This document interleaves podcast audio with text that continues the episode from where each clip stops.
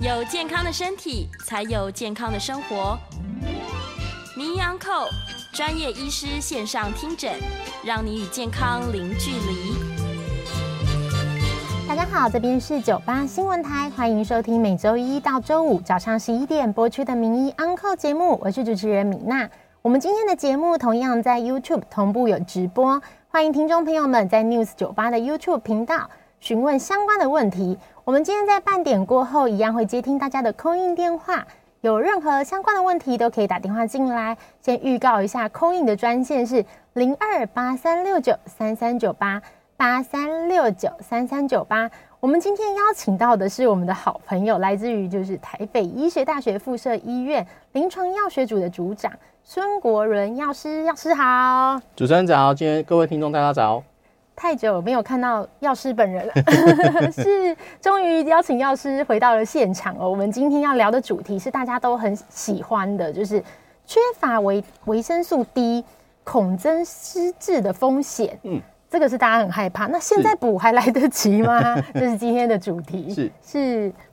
那其实维他命 D 其实是我们呃生活中一种必要的一些营养素啦。那为什么说维他命啊维生素其实同一种东西？那这种东西其实就是说，我们体内没有办法自行合成，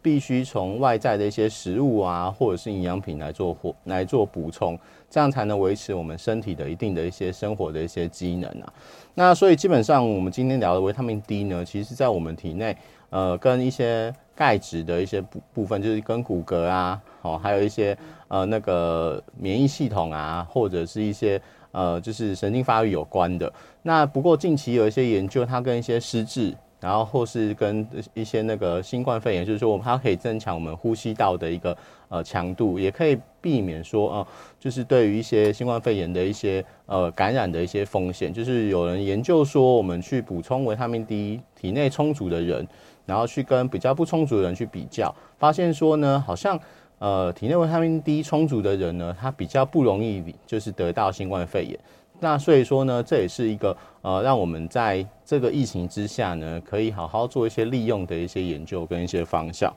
那也有人发现说，维他命 D 因为它跟我们的神经有关，所以说呃，有些人会发有有些研究就有发现说，诶，他在有一些失智的人当中，他的维他命 D 的含量哦，好像是偏低的。所以说有一些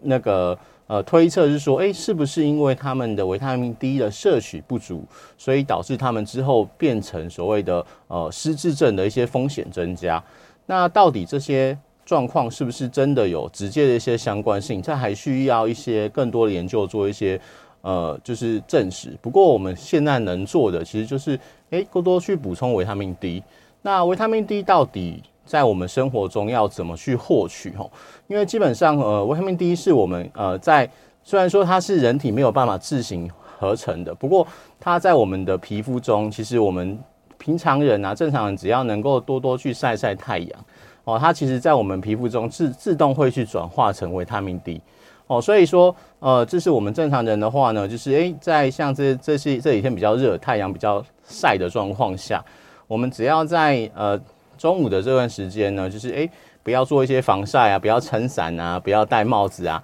在太阳中大概我们站大概十到十五分钟左右，它就可以合成我们正常一天所需要维他命 D 的一些浓度。好，那所以说，呃，我们就是可以用这样子的方式来获取，就是维他命 D。不过有些人说啊，可是我就怕晒啊，晒会晒伤啊，尤其是呃亚洲人就会怕说，诶，变黑啊，好像女生会变得不好看。所以大部分出人这种重物出门的时候，都一定会撑把伞，然后或者是说，哎，我就擦点防晒，好，或是戴个帽子之类的。那这样子其实就会减少我们皮肤对于一些阳光的利用，转化成维他命 D 的一些能量。好，那如果这些人的话呢，基本上怕晒，或者说，哎，可是我中午就是没有办法出门啊，我就是只能晚上上班，白天都在睡觉啊，我都是夜猫子上夜班的，我没有办法晒到太阳怎么办？那其实就可以做从食物中来获得一些维他命 D 的一些摄取。那维他命 D 的摄取的部分呢，就是食物中含量比较高的，就像是一些鱼哦，鱼类跟一些菇类。而菇类的话，又以那种晒干，又是日晒的那种香菇啊，或者晒干那种菇类，它的含量会比较高。那其实新鲜的香菇也是有哈，不过它的含量会比日晒晒干来的少一点。那不过，然后还有一些蛋类，好，就是可以从这些食物中来获取维他命 D，哦，不过呃，这些食物的话，基本上就是有些人就是说我不喜欢吃鱼啊，不喜欢吃香菇，那他这样摄取量太少怎么办？那就可以用就是所谓的营养补充剂的方式来做一些摄取，这样子的话呢，才就可以让我们一天达到所需要维他命 D 的一些含量，哦，来增加我们身体的一些正常的一些机能。是。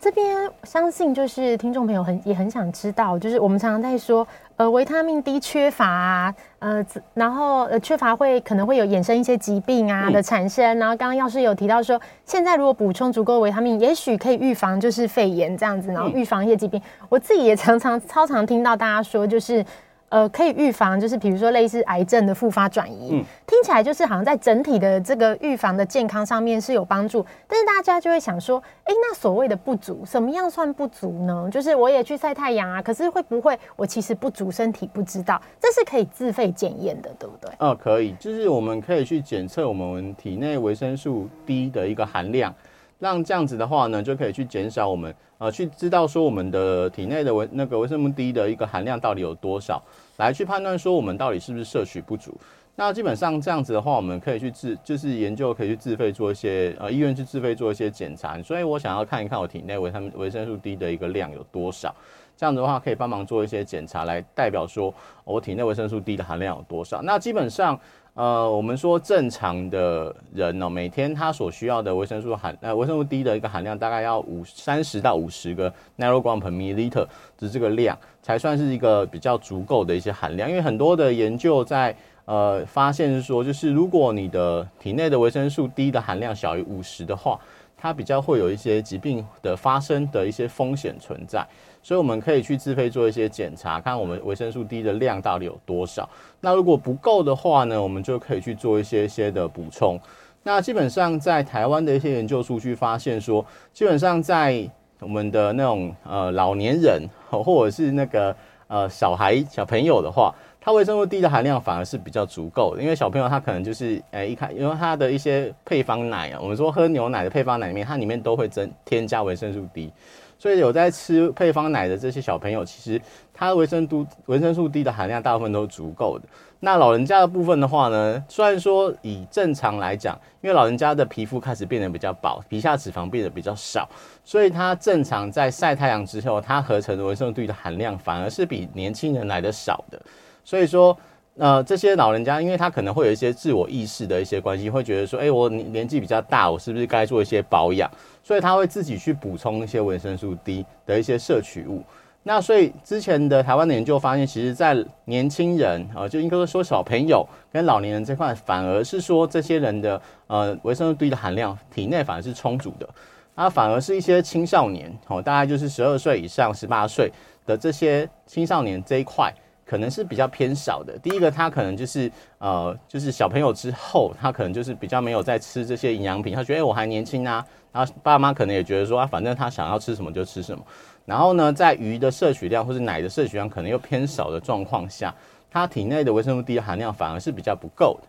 哦，所以在过去的一些研究发现说，大概是这一群的年轻人的话，他的维生素 D 的含量是比较少的。那其他年龄层的部分的话，其实大部分都还是在我们呃充足的一些状况下。所以其实，在正常的状况下，只要你的那个食物来源的摄取，在鱼的鱼油的啊、呃、鱼的部分，还有一些菇类的部分，还有牛奶部分，如果有充足摄取的话。其实它在我们体内的目前以台湾研究看起来，大部分人都还算是充足的，所以呃不太会需要额外去再去补充。那老人家的部分的话，呃之前研究发现说他可能就是在呃就是年纪大，他有自我意识，他会去做一些保养。然后成年人的部分也是，他有自我保养的意识的时候，其实他的摄取量也是充足的。是，就是当青少年不用再喝配方奶的时候，他们就 会有危机这样子对，对，对。然后老年人反而对于现在的健康比较重视。嗯、其实现在真的蛮多人在讨论维他命的这个摄取，因为我自己那时候就是也有去自费测测那个 D 三这样子，然后就是一测就那时候我不确定是不是跟就是天那时候冬天去测，然后就比较低是二十八这样、嗯，然后后来就是医师就说，哎、欸，那可以就是补充，就大概两三个月就拉回。就是正常的，嗯、所以感觉补充起来其实并不会太困难。对，基本上其实如果你用食物补充的话，就是大概多吃我们刚刚提到的一些菇类啊，或者是鱼类的，或者是奶类的一些食物。那其实现在最方便的，其实就是因为其实现在营养营养补充品非常的多，你也可以自己去购买一些营养补充品来做使用。这样子的话，其实大概我们吃了一个礼拜左右，你的维生素 D 的含量其实就可以拉回来了。所以其实不用太去紧张，说，哎，我会不会来不及补充啊？会不会造成，哎，现在就低了，会不会造成一些影响？其实那个维生素的低的部分，其实它跟我们的钙的一些吸收有关系。所以有时候你去测一下维生素 D 的量，如果足够的状况下，你还要就是有一些钙的一些补充，才可以。达到我们体内的一个比较好的一些利用，因为我们常会说，哎，你吃钙片啊，如果没有吃维生素 D 的话，是不是就没有办法帮助钙的一些吸收？这个是对的哈，因为其实维生素 D 跟我们体内的钙的平衡是有一个绝对的一些关系的。所以说，像像有一些就是呃，我们说更年期后的妇女，她有因为就是怕她体内荷尔蒙，因为雌激素因为已经没有了，所以她比较容易造成所谓的骨质流失，就钙质流失的部分，所以还要再补充就是所谓的钙片。那在吃钙片的人，如果你体内没有足够的维生素 D 的量的话，它的钙的一些吸收跟利用的效率是变得会比较差的。所以说，坊间有很多就是诶、一些产品，它是所谓诶、标榜说它跟它除了钙之外，它还有加维生素 D 哦，不管是 D two 还是 D 三哦，其实它都是可以帮助我们体内的一个钙的一些吸收跟利用的部分。所以说，如果你本身有在吃钙片的一些呃那个。病啊的一些病人的话呢，如果你体内如果没有足够维生素 D 的话，它的钙利利用是反而会比较差的。所以这这一部分的人也是可以去做一些检测，说，哎，我在吃钙片啊，可是如果体内维生素 D 不够的话，是不是应该做一些补充？是，听起来钙片跟就是维生素 D 是就是相辅相成的好朋友这样。嗯、是。那这边相信就是很多听众朋友会有疑问说，那我们其实，在市面上看到这么多的钙，其实光是钙的摄取就有听说，比如说类似是喝的，嗯。然后就是吃的钙片，对。然后如果在维他命 D，可能也有不同的形式，比如说我我有吃过那个 D D 剂，嗯，是油，它算是油的。然后也有这样子颗粒的。那不晓得，呃，在就是要是专业的想法，这样子，我们在吃这种钙片是用喝的会比较好，还是用吃的比较好啊？呃，基本上钙片的话，你要看它是哪一种钙，因为其实钙的 产品非常多，有我们最常听到就是所谓的碳酸钙。醋酸钙、草酸钙，或者是有听说什么奈米钙，什么一堆奇怪的一些，就是它有做很多的一种产品啊。那基本上 它的点到底在哪里不一样？基本上就是看它的吸收，因为有些大家大家应该会常听到，就是说，哎，我吃那个钙片，它的吸收非常的不好，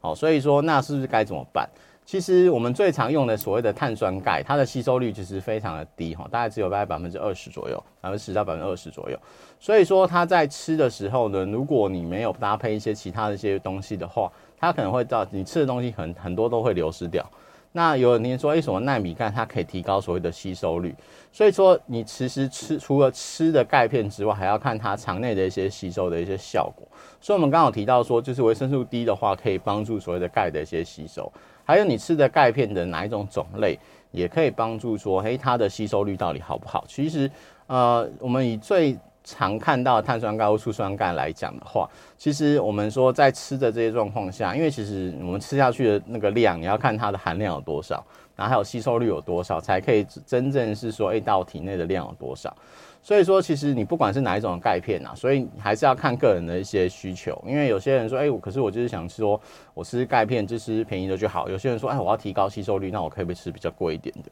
哦，其实很多的成分看起来，其实它在体内的含量乘以所谓的吸收率到体内的量来去看，说它真正所需要的量的那个的数量到底有多少。我们现在的钙片的部分的话，一天成年人大概会使要需要使用呃大概。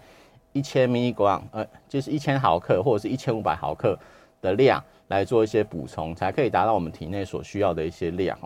那有些人说，那我就多吃几次啊，或者多吃几颗，提高吸收率可不可以？也可以啊。你就说，哎、欸，我我吃的这个比较便宜，那我就多吃几颗。那我的钙的一些，因为它吸收率比较差嘛，多吃几颗，它的量就可以增加，这也是对的。所以，那有些人说我比较不想要这么麻烦，然后我想要吃吸收率比较高一点的，那就是说，哎、那我可以吃那种类似液体的。哦，它吸收率会比较高一些。那这样子的话呢，也可以，就是看个人的选择，跟个人所需要的一些状况的不同。那有些人说我吃碳酸钙容易胀气，那我吃醋酸钙可能会那个味道怪怪的不喜欢。那也要看说就是每一个产品对于个人的一些接受程度的不同，好，那所以就是用个人去做一些选择。那另外维生素 D 的部分，因为它是属于油溶性的维维生素，我们所谓的维生素 A、D、E、K 这四种呢，是属于所谓的油溶性的一些维他命。那这些东西的话呢，就是你看油溶性维他命，顾名思义，它就是呈现所谓的油状的一些部分。所以说市面上最常见的维生素 D 都是一个所谓的软胶囊。就是它里面是外面软软，里面看包包裹的一层液状的东西。那有些人不小心弄破，诶、油油的一些东西。那有些说是做成所谓的滴剂，是油油性的一些滴剂。那其实这些都是所谓的油溶性那个维生素的一些特色。那说顾名思义，油溶性维他命的话呢，就是你在使用上面的时候，你最好是是是饭后吃啊，就是跟所谓的饭一起吃。因为我们在吃食物的饮食的状况下，除非是你非常的。呃，吃那种所谓的无油餐的部分啊，或者说有些人就是说，哎、我有吃一些就是减肥药，就是要把那个油脂切断，让它不要吸收。这样子的话呢，就会去阻碍这些所谓的油溶性维生素的一些吸收。不然的话，我们都会建议这种所谓的油溶性维他命，就是在最好是在饭后或或者在餐跟餐一起使用。这样子的话呢，可以增增加它的一些吸收。那所以，如果你是有在就是诶、吃饭都要过水啊，就是把那油给沥掉啊，或者是在吃我们最常听到就是那个减肥药所谓的罗氏鲜或是罗仙子那个蓝色那个胶囊，因为它是阻挡我们油的，就是油脂在肠内的一些吸收。如果你有在吃这类的减肥药品的话，你在补充这些维生素的时候，就会变得吸收率就会变变得比较差，因为它阻止了油脂在我们肠内的一些吸收。那这些人的话，就可能会比较容易造成所谓的维生素 D 的一些缺乏的一些状况。那这些人就可能说需要额外的一些补充。那他补充的时候，就要跟其他原本在使用的一些药品或者其他状况给他分开来用，这样的话才可以增加它的一些吸收的一些效果。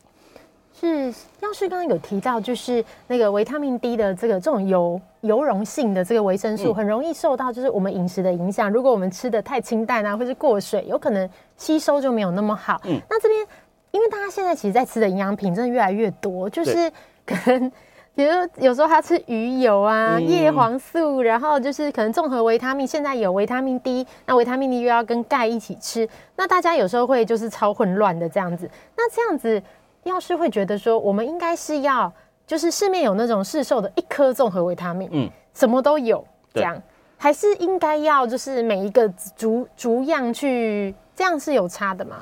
呃，基本上要看个人的一些状况而定啊，因为其实每一个维生素，它对于每一，它对人体都有每一种的不同的一些帮助。例如说，我们的那个维生素 A 的话，就跟我们的视力比较有关系。那维生素 B 群的话，它就是跟一些，它是我们体内一些辅酶，所以它跟一些能量的一些制造啊，啊，或者是一些呃其他的一些那个那个我们的能量释放比较有关系。那 B 十二的话，就跟我们造血，就是我们的红血球的生成比较有关系。那再来维生素 C 的话呢，就是它是一个抗氧化剂，所以它跟我们体内一些发炎比较有关系。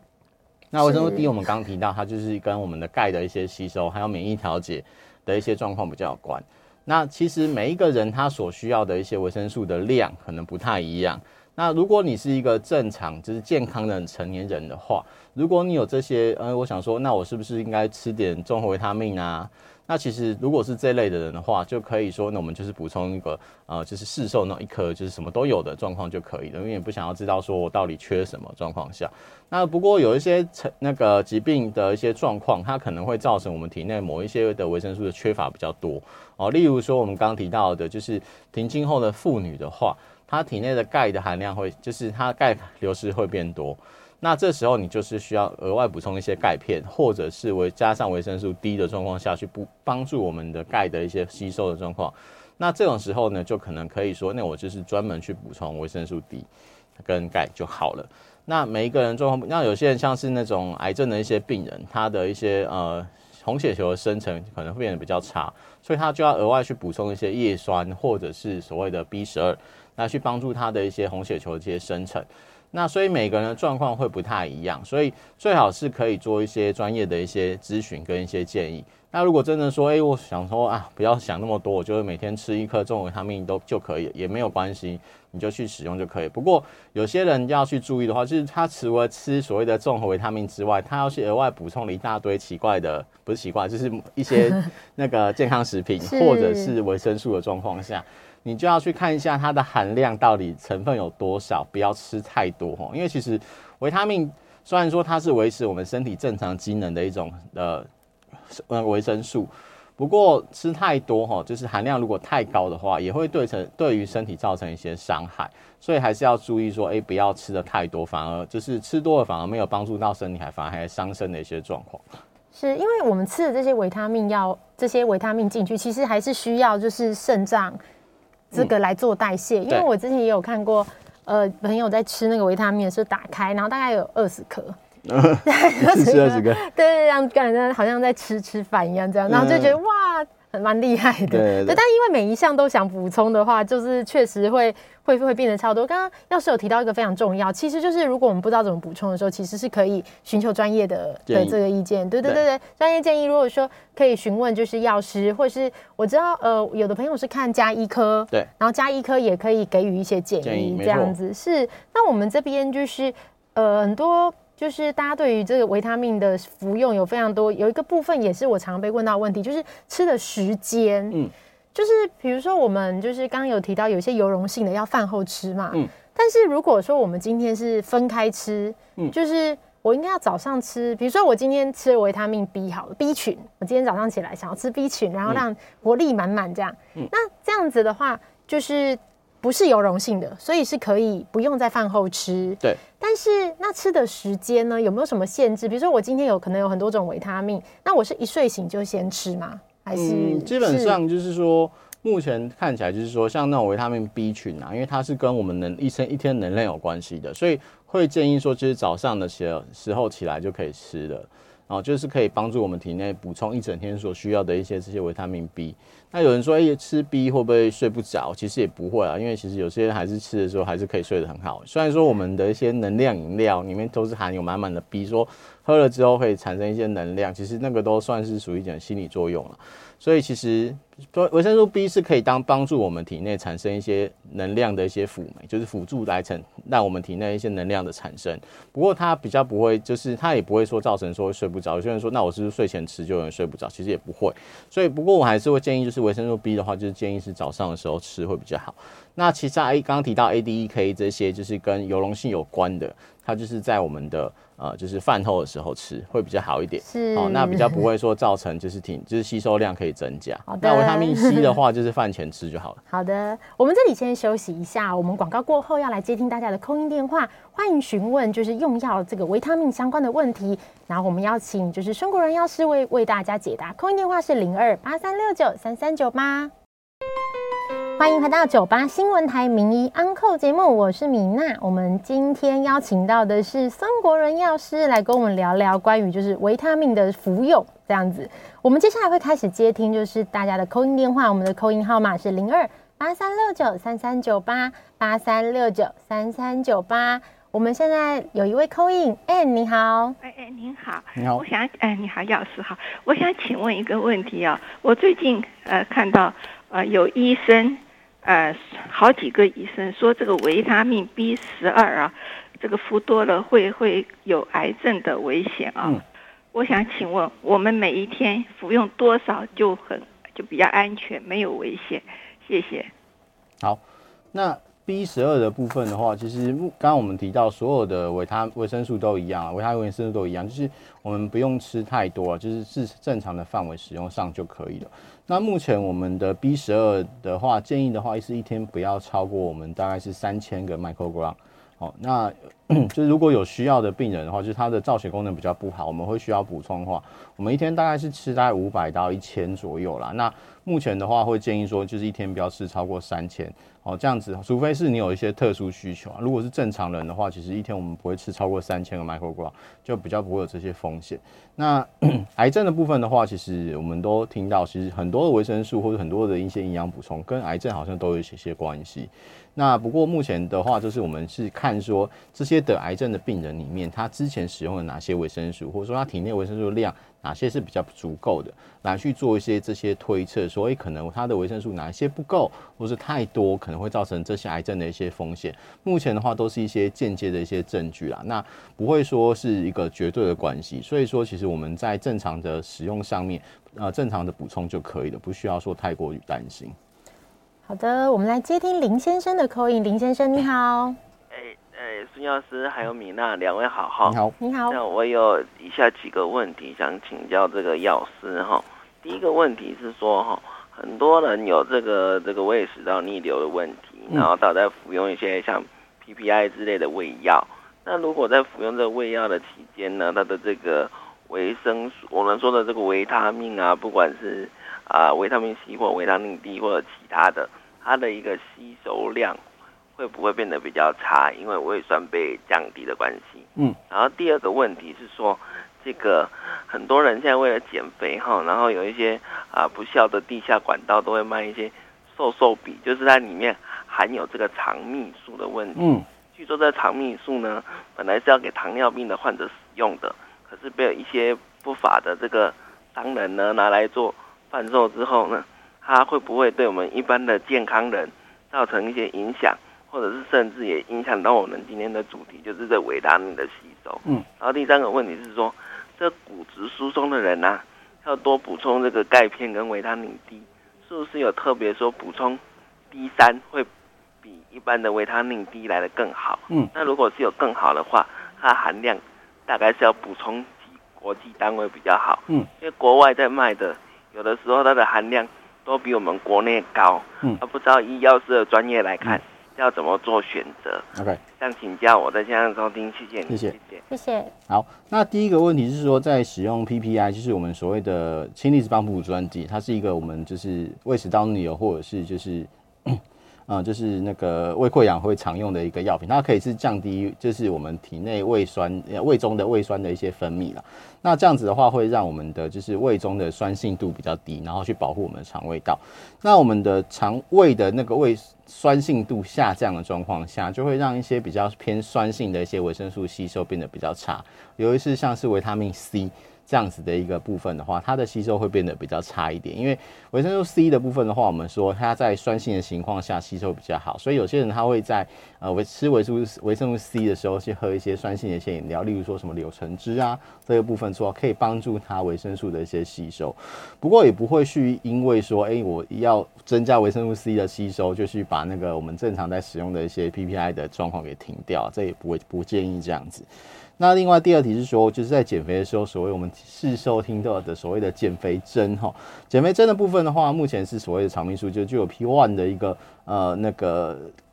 类似物。那它原本是用来就是研发来作为所谓的糖尿病，它可以用来降血糖，就是它体内它可以促进胰岛素的一些敏感性跟胰岛素的一些分泌，来降低我们的血糖，所以是可以用来治疗所谓的糖尿病控制血糖的部分。那不过它后来有被发现说，它有所谓的减重。的一个效果，我们说减重的副作用，因为我们说，哎，用来治疗糖尿病，那其他的一些效果就是副作用。那我被他后来被发现说有减重的一些效果状况下，所以说其实后来厂商有针对这样子的一个部分去做后续的一些研究。所以目前来讲，市售的所谓的减肥针，那这些也是可以用来做减肥的，因为其实他有做过一些一连串的一些临床试验，然后拿到它的一些效果，所以它作为减肥其实是很有效果的。所以目前来讲，它在合法的医师在诊断之后开立的药品，也是可以用来做合法的减肥药物。所以说，那呃不是说呃还是需要做医生的处方啦，医生帮你做一些诊断之后使用，不要千万不要轻易是自己去做一些注射，因为注射量太高，也有可能引发出后面的一些副作用。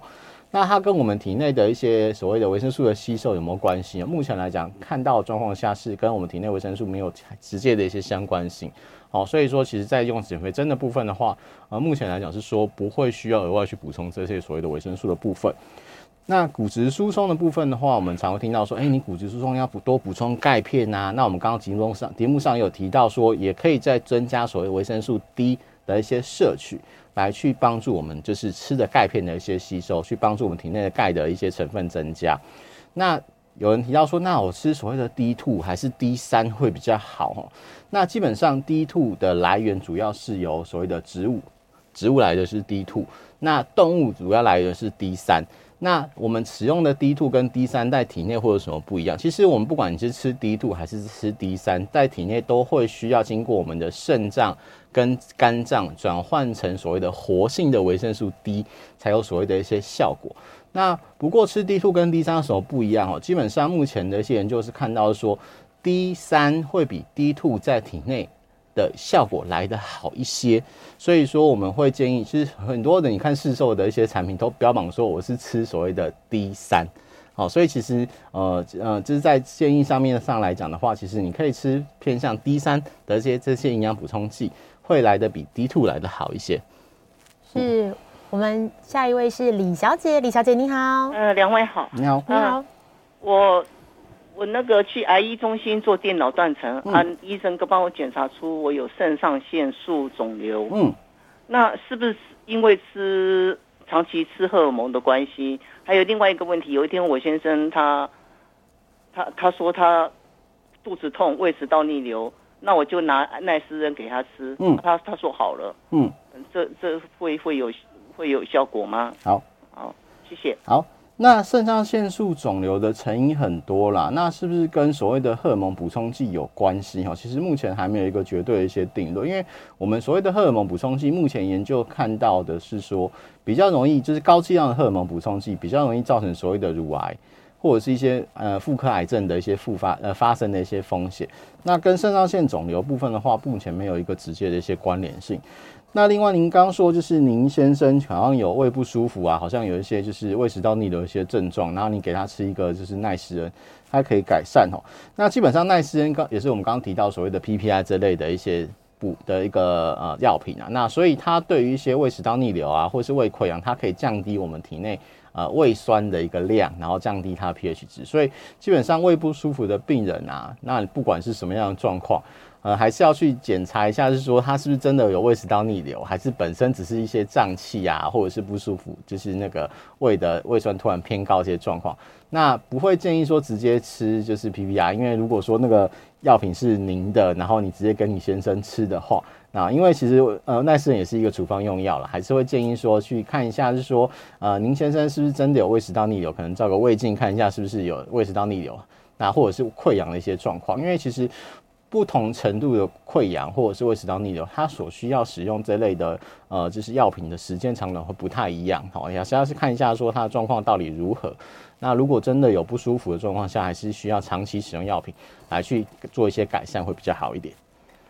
我们在那个 YouTube 这边也有看到听众朋友留言哦，有一个问题是。呃，在就是呃骨质疏松的情况下，如果那个骨密度检查比较没有那么高，那目前这一位听众有在服用就是维他命 D 这样，然后是八八百 IU，对对对。那我这这里我也常常被问到，就是因为我们常买到的可能是八百 IU 或是多少 IU，可是我们常有看到国外的是有到两千或五千 IU 这么多，嗯、那不晓得就是要是觉得在这个服用上面是。有高一点比较好吗？还是说就是其实是没有没有限制？OK，那关于维生素 D 的一些使用量而言哦，那之前在台湾的调查上面来讲，因为我们刚刚提到说台湾的人其实平均来讲都还算是正常的浓度，所以不会需要额外使用太多。所以刚刚我们有提到说，哎、欸，刚刚那个林先生有提问到说在多少含量的部分，目前来讲就是我们从零到五十岁的部分，现在建议就是一天吃大概四百 IU。然后不要吃超过一千，然后呢，那个五十岁以上的人的话，我们会建议吃六百 IU，然后不要吃超过两千。好，所以基本上我们还是会建议，就是因为要看每一个国家它国民体内的维生素 D 的含量到底有多少差异，因为呃，国外的部分，尤其是纬度比较高的一些国家，因为它就是日晒的状况就是会比较少一点。那因为因为我们的体内的皮肤，刚刚我们提到说，皮肤照射要是要是太阳的 UVB 去照射我们皮肤之后，它可以产生我们体内帮助体内产生维生素 D。那所以在纬度比较偏高的一些国家，它日晒的程度会比较少一点，所以它体内产生维生素 D 的含量当然就会比较少。那这些国家的话，就会建议说，它所需要吃的所谓的维他维生素 D 的国际含量就会稍微高一些，因为它体内的量就本来就不够了。那因为台湾有经过一些调查，有发现说，其实台湾人体内的一个呃国际那那个维生素 D 的含量，正常来讲都是稍微呃正常，或者是稍微正常偏低一些，所以我们补充一些，就是大概四百到六百 IU 的国际单位的维生素 D，就可以满足我们体内所需要的维生素 D 的一些含量。哦，所以其实不会需要说，哎、一定要跟国外一样，一定要吃到呃八百或者说一千以上。哦，那不过还是会建议说，就是因为如果你有在维生素吃维生素 D 的部分的话，先看一下说它的包装大概是含量是多少，然后再去做一个甚至呃就是比较好的一些选择。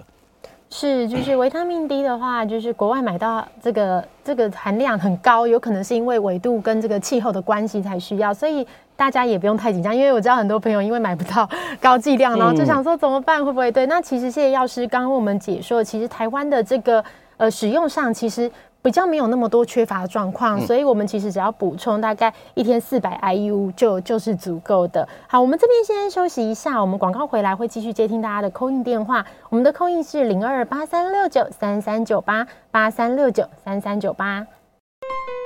欢迎回到九八新闻台名医安扣节目，我是米娜。我们今天邀请到的是北医药学组组长孙国仁药师，药师好。你好。药师刚刚就是在节目中跟我们聊了好多，就是关于就是维生素的这个补充，因为我们大家都很喜欢吃，我也很喜欢吃维生素，然后有各种不同的疑问，然后刚刚谢谢就是药师为我们详细的解答哦。我们接下来还是会继续接听大家的 call in，我们的 call in 电话是零二八三六九三三九八八三六九三三九八，然后在 YouTube 频道也可以留言询问。我们这边看到 YouTube 这边已经有就是听众朋友询问哦，呃，就是这边有听众朋友询问到说。有没有比较推荐的品牌？这是可以的吗？是你说钙片跟低的一个品牌，其实刚我们刚好提到，就是还是要看你个人的接受度的而言啊。因为有些产品的部分的话，它标榜说就是吸收吸收量很高，然后它的含量很高，可能到底适不适合你，或者说它的价格你有没有办法接受，这要看个人的一个喜好程度。那有些人就是说他吃了碳酸钙会胀气，所以他就可以吃所谓的醋酸钙。那有些人觉得那醋酸钙的味道很难吃，因为它有点酸酸，像醋的味道，所以叫醋酸钙。那有些人说他没有办法接受那个味道，或者说吃了之后肠胃容易不舒服，他就可以选择其他钙。其实市面上非常多的钙片啊，琳琅满目。我觉得您是挑自己您可以接受的一些呃的品牌，或者是它的一些产品来使用的话，其实对于你的接受度会比较高一点。因为其实这种东西就是你愿意吃，然后长期吃。才可以帮助你的达到就是比较好的一些保健的一些效果。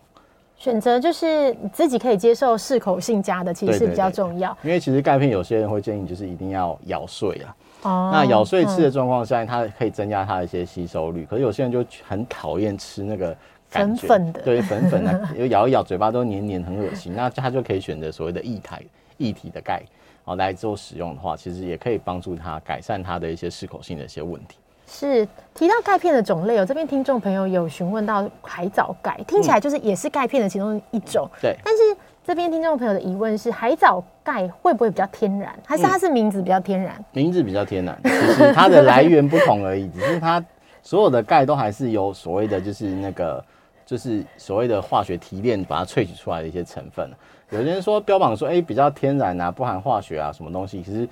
呃，大家知道，就是你把它变成从那么大的原料里面变成小小一颗，都是会需要经过所谓的化学提炼。你也不可能说，你要说真的天然的话，你要去吃牡蛎壳，自己去吃牡蛎壳也是可以啊，那比较天然。不过它的吸收就会效果就会变得非常比较不好。所以说，其实不管所有的钙的含含含量或是来源，其实都是属于就是化学合成啊，或是化学提炼来的。所以其实。呃，我个人是觉得没有所谓的天然不天然的一些问题，只有你需不需要的问题而已。是，所以就是有可能是名字比较天然，要小心一点。是，那这边的话，有听众朋友问到说，就是钙片有睡前吃这样子的规定吗？呃，其实没有哈，因为其实钙片的话，我们通常会建议就是早上起来就可以吃哦，没有一定要等到睡前的时候吃。只是说，如果你钙片如果吃的含那量比较高的话，就是我们刚好提到，大概正常人的话，一天大概我们大概补充五百到一千左右。那如果是比较偏向骨质疏松的病人的话，我们会建议就是让他吃到一天就会吃到一千五左右。所以说，如果你一天吃超过一千以上的部分的话，我们会建议你就是分开服用，就是可以增加它的吸收的效果。比较不要说是一天一次就把说一天所要的量把它吃完哦，这样子的话可能会让它的一千五的吸收变得比较差一点。我们建议你分个两三次吃，这样子的话呢，也可以增加它的吸收的一些量哦，也可以增加它的一些效果。是。这边听众朋友询问到说，就是如果你买的钙片品牌里面有 D 三，就是我们知道很多综合，嗯、但这样还要另外吃。其实刚刚药师有提到，就是看它的量嘛，对，因为每个人的量不一样，嗯、所以就是如果是呃你合适的量就可以这样子。对对。但这边我这次我比较少听到，就是钙片会造成便秘吗？呃，其实不会，因为其实目前听到钙片的吃钙片最多的一些副作用就是它比较容易胀气。啊，或者是有些人吃了之后容易肠胃不舒服的一些状况，那便秘真的是比较少听到。如果你可以造成就吃便，如果你吃钙片就是会造成便秘的话，你可以使使用其他种类一些钙片，要看你现在吃什么了。有些人他吃的碳酸钙，他就是不舒服，有人就改醋酸钙，或刚刚提到的草草酸钙，或者是所谓的海藻钙这样的状况，看看有没有办法去改善你便秘的问题，或者是说可以吃一些就是泻剂。来帮助润肠的部分，就是多吃一点油脂的东西，帮助你的润肠，也可以增加维生素 D 的一些吸收。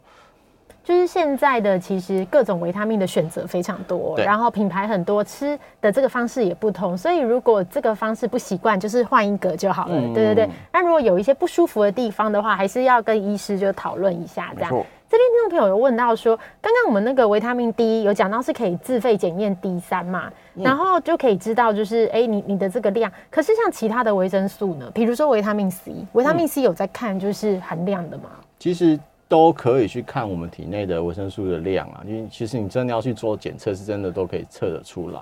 那不过因为我们提到说这些所谓的维生素，它体内的量其实都是一个变动的一些状况，因为其实这些东西其实在我们体内含量。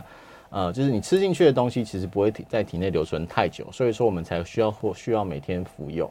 那呃，在做检测的时候，你是最好就是你。平常就是正常的状况，不需要先前一天还要多补充一点再去检测，其实那个效果就不准，就不准，就不准。那你可以去看一下体内的量有多少。那其实维生素 C 的部分的话，呃，基本上它是属于水溶性的维生素了。然后其实如果你平常都有在吃一些蔬菜水果的部分的话，其实你体内的维生素 C 含量理论上应该都是比较足够的。所以其实，在台湾的部分的话，除非你是真的非常讨厌吃水果，不然其实台湾人的维生素 C 的含量大部分都还算是正常的。是。刚刚有讲到，就是维他命 D 的摄取有一个部分是可以来自于太阳，晒太阳这样子。然后刚刚药师有提到说，就是如果在没有防晒的情况下，我们去晒个十到十五分钟，都会蛮有帮助的。大家对于太阳这件事有很多疑问，比如说像是只能中午去晒吗？会不会中暑？要不要清晨？清晨有效吗？嗯，太阳还没有出来有效，就是就是被云盖住有效吗？这样好。那基本上就是在呃，就是为什么会说中午去晒？因为其实中午我们知道中午太阳最烈嘛。那其实我们的体内的维生素 D，就是你的皮肤的皮下脂肪要接受到太阳的所谓的 UVB 的一些照射之后，它可以产生出维生素 D。所以说，在正中午的时候，太阳的 UVB 是最强的。我们说啊，太在正中午你要擦防晒，不然会晒伤或者晒黑怎么样的？那你的就是正中午的状况下，你可以产生最强的一个太阳光去照射皮肤，大概十到十五分钟的状况下，可以提产生我们一天所需要的足够维生素 D。那我说，那我们早上可不可以？早上也可以啊，只是你要说晒的时间就会变长，因为比较早的状况下，你的你的太阳的角度如果不是直射的状况下。你的 UVB 的强度就会比较弱，那你需要晒的时间就会要拉长，然后就是看个人的选择。有些人说，那、啊、我每天早上出出门的时候，那我就不要擦防晒啊，然后就是就是让太阳晒一晒，可不可以？也可以啊。其实你看你正常的状况下是怎么样。如果你真的会担心会不会不够的状况下，你也可以去自费去测一下你体内维生素 D 的一些量。那如果真的不够的话，我们做额外的补充，因为有些人就是说我晒太阳就是会全身红啊，会痒啊，不舒服啊，我就是没有办法晒怎么办？那就是你可以去做额外一些补充也可以，没有说一定要你晒。那如果说诶、可是我每天中午中午出门去买饭的时候，我就不要擦防晒，不要撑撑雨伞，我就出门去走走，去买个饭再回来，来回大概也是十分钟十五分钟的时间，这样子 O 不 OK？其实也可以。就是看每个人的选择，可以就是做比较适合你的一些方式，做一些调整就好了。是这边也有人问到说，就是那如果冬天没有太阳，就是大家压力感觉超大，或是下雨，像台像台北之前有一阵子，就是一个礼拜都在下雨这样子，应该没有每天晒，有的时候偶尔没有晒到，应该还好。没关系啦，不没有说一定要每天都，没有没有不用把自己逼得那么紧。就是其实呃，就是额外做一些补充，或者是一两天没有那个量不够，其实不会太造成体体内马上就会产生一些问题。我们是长期缺乏下才会导致后面的一些疾病啊，所以不会不用那么紧张，没有关系。是，最后还有一点时间，我们这边有听众朋友询问说，就是呃关于刚刚聊到那个海海藻钙，就是名字比较天然的这个钙片，这样，嗯嗯那这样子就是海藻钙是海藻海藻做的吗？嗯、是在看它的成分表哦。呃，基本上就是它是从海藻提炼的啊，所以不不一定是跟海藻成分。那我们刚刚提到说，哎，那个甲状腺亢进不能吃海藻昆布，是因为海藻昆布里面它含有所谓的碘啊。那碘的海甲状腺亢进的病人，如果你摄取比较高的碘的话，会容易造成甲状腺亢的恶化，亢进的一些恶化。那其实海藻钙其实它没有含碘的状况下，其实还是可以补充，没有关系。是海藻钙听起来就是一个，就是跟海藻好像。就是，就是它是从海藻的原料是提炼出来，然后呢，它不是并没有比较天然，它经过这个制成，然后但是你有甲亢的话也不用担心，因为它是对，对对没有直接的这个。它已经有纯化过，所以不用担心它里面含太多的碘。原来是这样。是。最后一个问题，最后，哎，就是如果一些肝比较不好的人，维他命怎么吃？呃，肝比较不好的病人的话，基本上你要看他肝不好到什么样的程度啊。因为如果他是已经是所谓的肝衰竭或是肝硬化的状况下，它就会去影响到我们刚刚提到，因为维生素 D 它是要经过肝跟肾的一些活化之后，它才可以才可以产生所谓的我们说所谓的活性的维生素 D。那如果比较严重的肝衰竭的病或是肝硬化的病人的话，他在体内就没有办法把 D 变成活性维生素 D 的状况下，我们就会建议他吃所谓的呃食品级的呃就药品级的所谓的活性维生素 D 来直接去做一些补充，会比较好一点。那其实肝对于我们体内的一些肝，如果你只是肝指数稍微增加一点的话，其实就是可能你前一天熬夜啊或是干嘛的，其实比较不会需要特别的担心啊。是，谢谢。如果有任何用药，都还是可以跟医师讨论一下。是是是。那我们今天的节目就进行到这里，我是米娜，欢迎，谢谢大家的收听，我们下次见喽，拜拜，拜拜。